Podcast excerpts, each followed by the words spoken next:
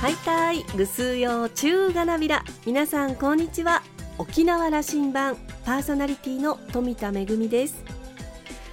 沖縄県は緊急事態宣言に基づく対処方針の一部緩和を決めました。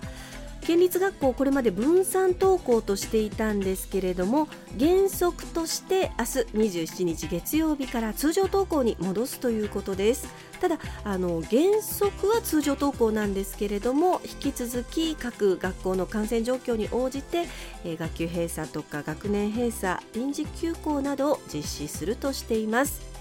それから大型の商業施設に対する土日の休業要請も解除で、えー、時短営業の要請に、えー、切り替えということになりました。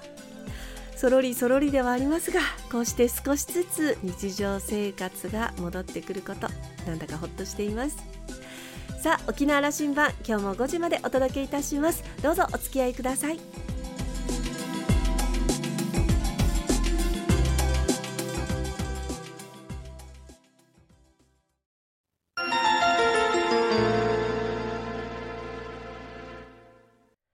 今週のコーラルラウンジは先週に引き続き百長蘭オーナー兼総支配人の淵部美希さんとラウンジ常連客で沖縄大学地域研究所特別研究員の島田克也さんのおしゃべりです。淵部さんは鹿児島県のご出身です。航空会社の客室乗務員を経て1983年に情報及び人材育成分野を手掛ける株式会社ビジネスランドを設立。代表取締役社長に就任しました。その後新たに設立した株式会社 JCC で飲食サービス業へ進出。現在は代表取締役会長を務めています。2012年百長蘭を開業しオーナー兼総支配人に就任。同ホテルはワールドラグジュアリーホテルアワードを7年連続で受賞しています。一方で沖縄振興審議会委員など多くの公的役職も歴任。現在は沖縄経済同友会代表幹事を務めています。後編の今回は経済人の視点から沖縄の現在未来についてお話しいただきました。それではどうぞ。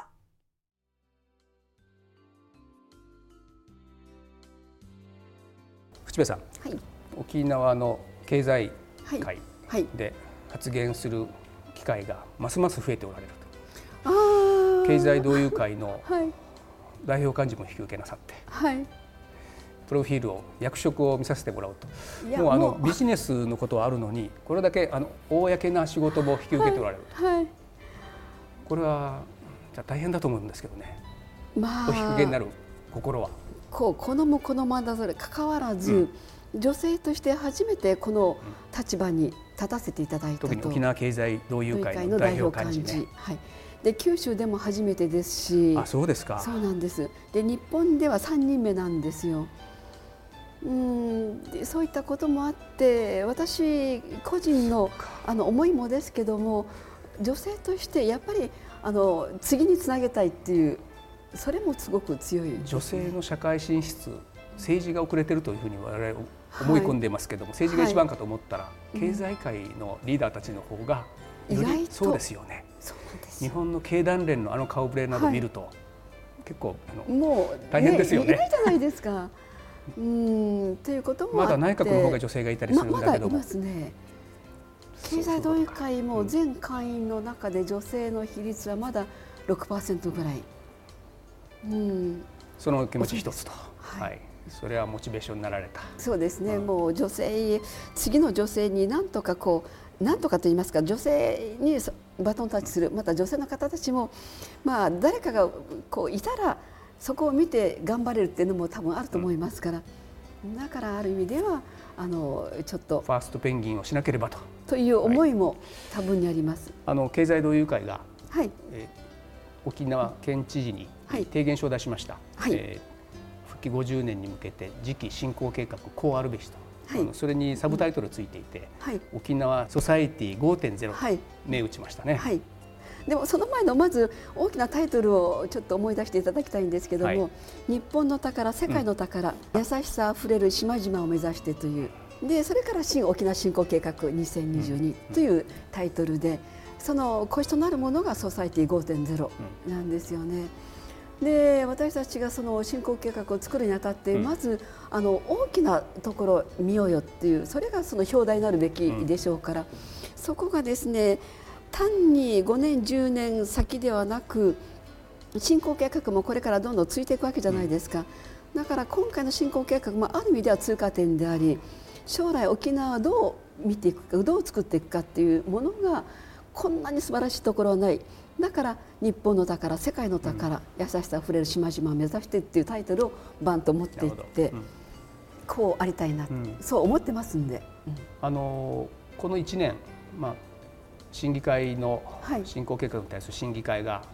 数多くあって、はい。えー、口部さんは経済同友会の代表幹事としてそこで発言する機会があり、はい、議事録をいくつも読ませていただきました。そうなんですか。やっぱあの今の話ですよ。千部さん、やっぱね議論がね、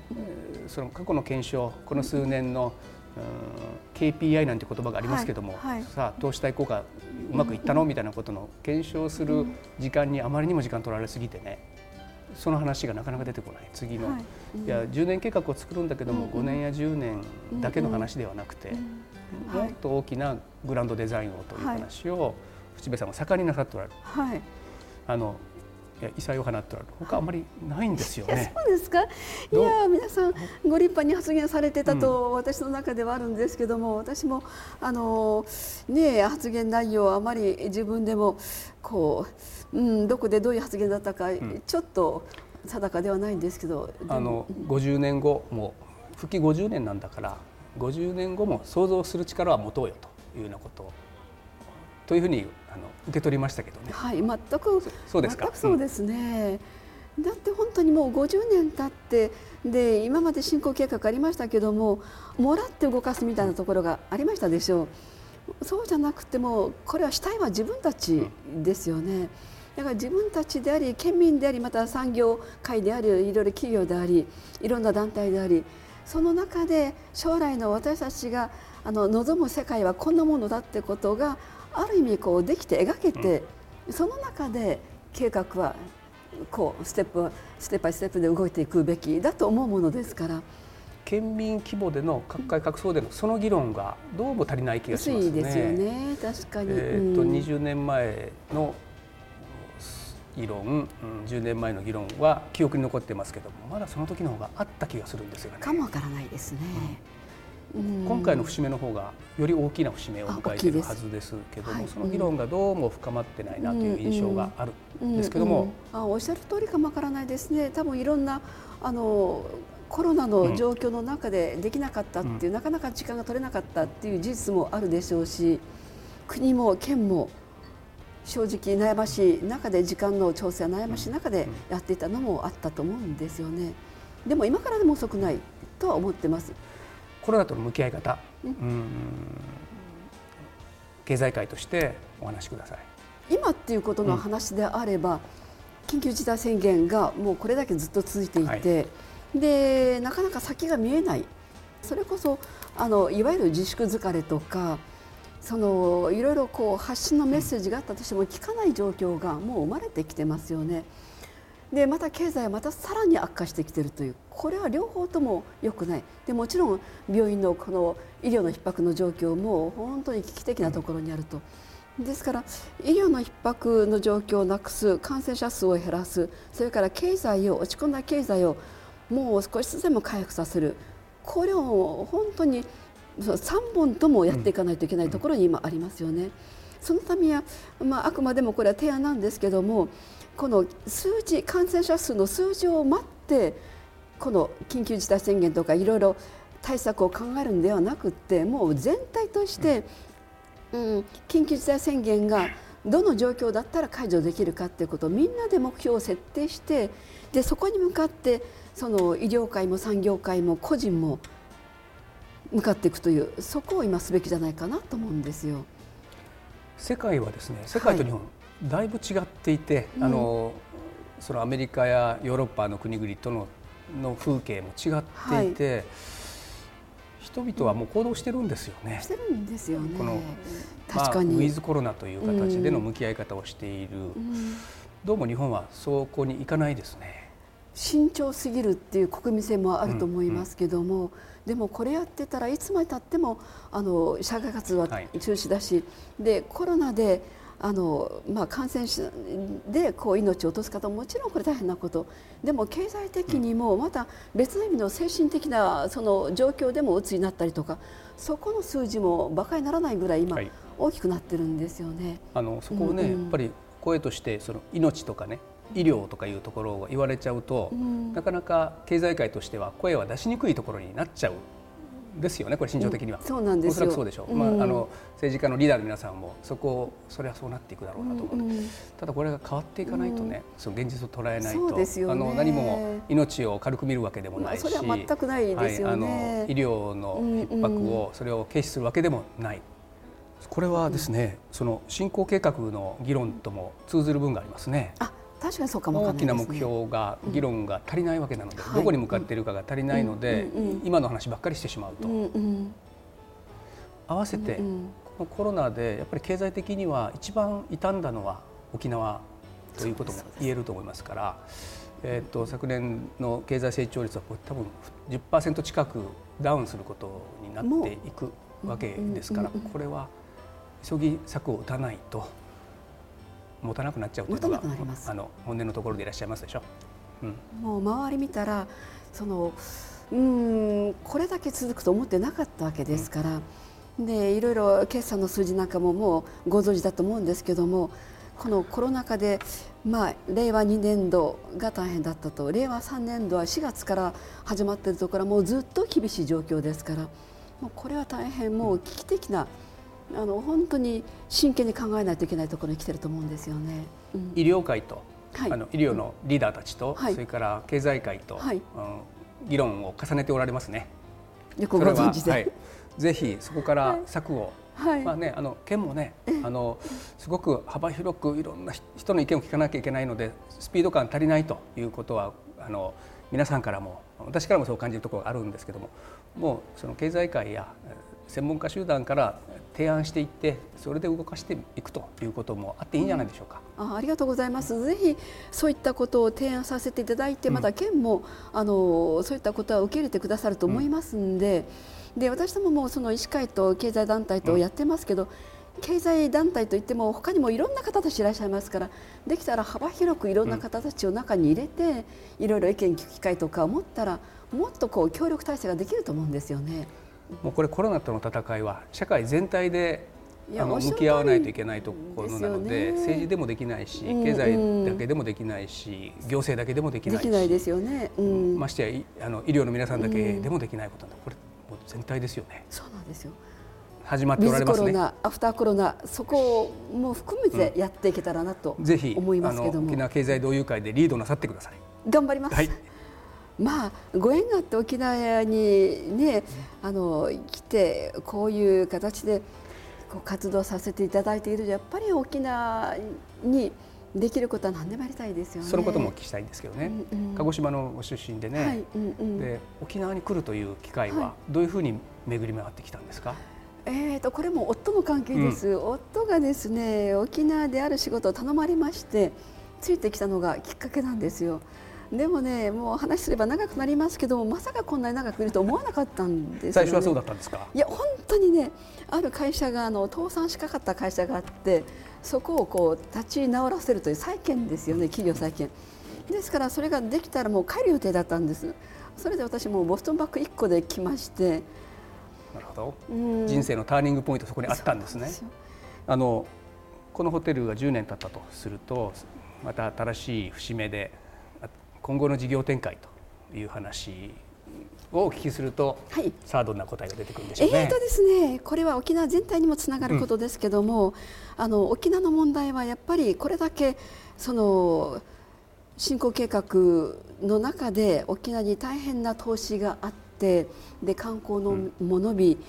うん、それから観光収入も増えですけども所得がなかなかあの埋まらない。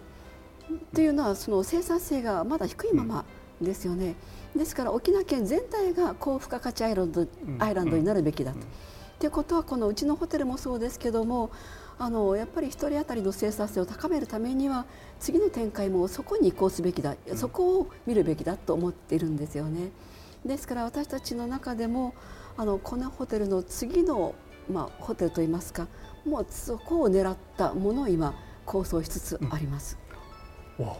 それは初耳の気がしますがあら。新しいホテルの展開の構想はもうあり？あります。はい、でその一部を今ちょっとこう設計図なんかも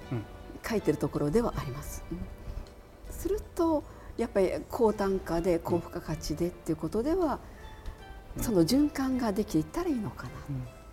あのそれは沖縄全体に言えることというふうにおっしゃったのはこういうモデルを作ることによって沖縄全体が引き上がっていくというようなことにしていきたいそうですね、ね、もう素晴らしい企業いっぱいありますので、うん、それぞれの企業がまたあの幅広くそういったことを取り組んでいったら、うん、それこそあの日本全体も人口減に入るじゃないですか。で世界は違いますよね。ですからその今高付加価値ってこと申し上げましたけど高付加価値プラス市場をグローバルに持っていくという。うんそうすることでその外貨をどんどん沖縄に呼び込むというそれができたら沖縄の生産性もそれからその県民所得も上がってくるところの循環ができていったらいいなと、それを私たちもやっていきたい。それは市場をということ、それ今、えー、復帰から50年というと日本中を市場にするということにはなってきた沖縄なんですけど、そうですよね。もう一皮むけるっていうことですね。そうですそうです。日本のみならず世界のラグジュアリー層、まあ、沖縄県も、うん、あのヨーロッパの富裕層を連れてこようとかいろいろ計画立ててますよね。ですからもう本当にあの視野をもっと広げて世界を相手にするっていうところを将来的にはもっと持っていかないといけないのかなっていう気がするんですよね。次の事業展開そこだとで、うん、つまりこの事業に役ながらんの事業であの見えたわけですね。形が、はい、そうですね、まあ、できるかできないかは、まあ、あの時間の中であの段階打ってですけどもやはり次のステップを見せていただけるわけだ。はい、見せたい、うん。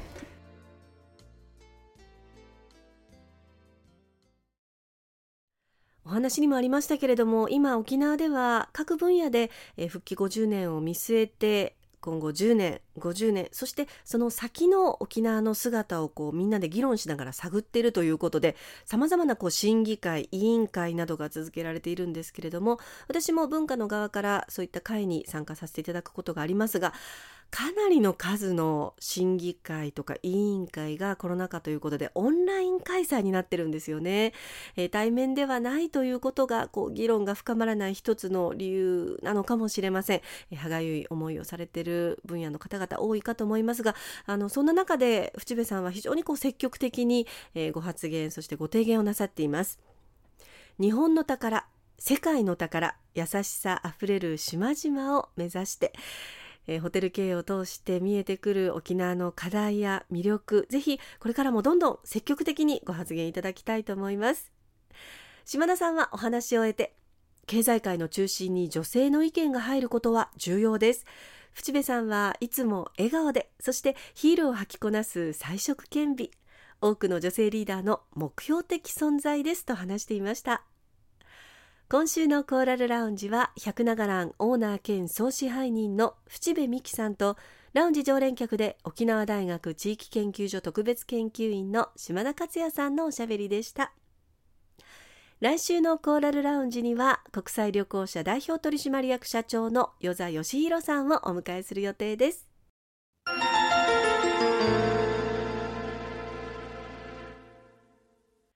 めぐみのあしゃぎだよりのコーナーです。今日はですね年明けの舞台公演シリーズについてご紹介をいたします。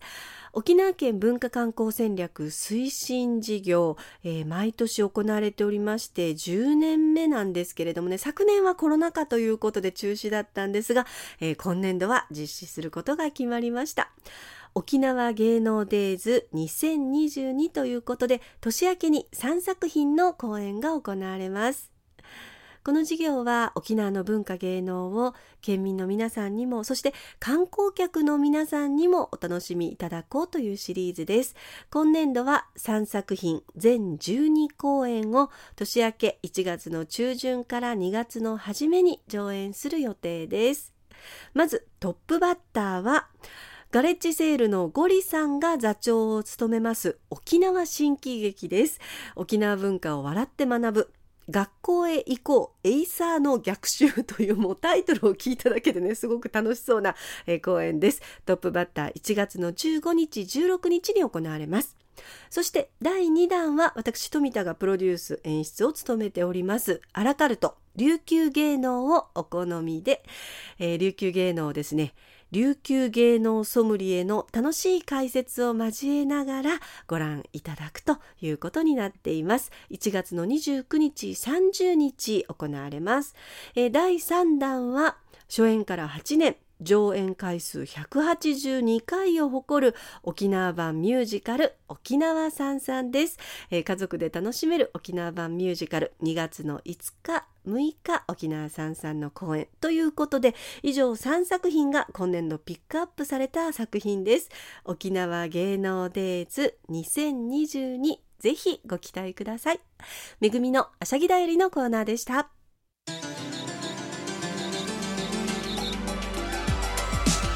ラジオ沖縄ではラジコでの配信を行っています。スマートフォンやパソコンでのリアルタイム聴取のほか1週間の振り返り聴取も可能です。さらに沖縄羅針盤の過去の放送音源はポッドキャストでも配信しています。こちらはラジオ沖縄のホームページからアクセスしていつでもお楽しみいただけます。また沖縄羅針盤のホームページでは番組情報の発信のほか私富田恵とコーラルラウンジ常連客の島田克也さんのフェイスブックへもリンクしていますのでお時間のある時にぜひこちらもご覧ください。沖縄羅針盤今週も最後までお付き合いいただきまして一平二平デービルそろそろお別れのお時間です。パーソナリティは富田恵でした。それではまた来週。